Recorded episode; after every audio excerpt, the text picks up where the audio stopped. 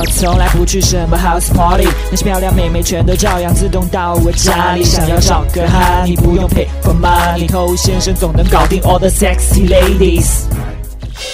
什么都不会，就是会把妹。欢迎收听《把妹宝典》，我是偷先生。我们今天继续来讲这个吃豆腐的学问的第二部分哈。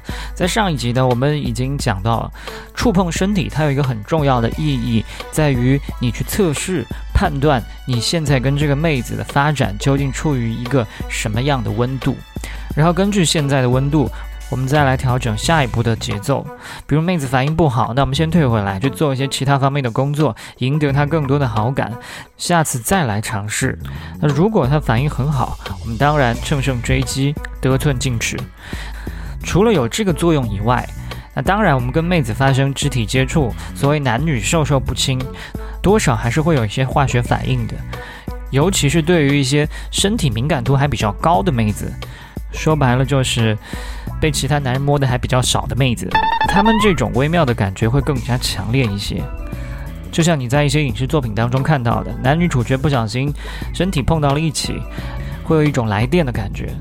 我在很久以前呢碰到过一个妹子，其实并没有想要去撩她，但总是手欠，有意无意的呢想去弄一下她呀，碰一下她呀。但慢慢的，突然有一天，这个妹子看我的眼神变得不太一样了。这也是因为某些肢体接触，让她有一些很奇妙的感受。啊，听到这件事情以后，不要高兴太早，然后对妹子乱用。通常他会奏效呢，都是建立在一个前提，就是这个妹子没有对你产生防范，也不讨厌你。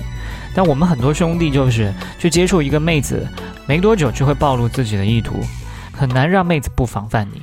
你刚抬手，她就知道你要干嘛，所以哪里还有什么触电的感觉啊？你正在收听的是最走心、最走肾的撩妹节目《把妹宝典》，添加微信公众号 k u a i b a m e i，关注我们，参加内部课，学习不可告人的撩妹套路。内部客服微信 h o t t o u，嗯。OK，欢迎在节目之外去添加我们的微信公众号。想学习不可告人的内部课程，可以去添加微信号。你之所以觉得跟妹子发生肢体接触会有一些紧张，有一些怪怪的，是因为你觉得这是一个妹子，她有一个特殊性。但实际上，你去想一想，在你的日常生活当中，你难道不要跟其他人偶尔发生一些肢体接触吗？比如说跟你的同事、同学、朋友，一些男性，多少总会有一些吧。比如说用手背去碰碰他的手背，唤起他的注意。比如说走在一起的时候，不小心肩膀会碰到了肩膀；比如说轻轻拍拍他的背，这些都是我们在日常接触当中再正常不过的一些肢体接触。这对于一个直男来说，这是在吃豆腐吗？不是，这些动作它也是在沟通。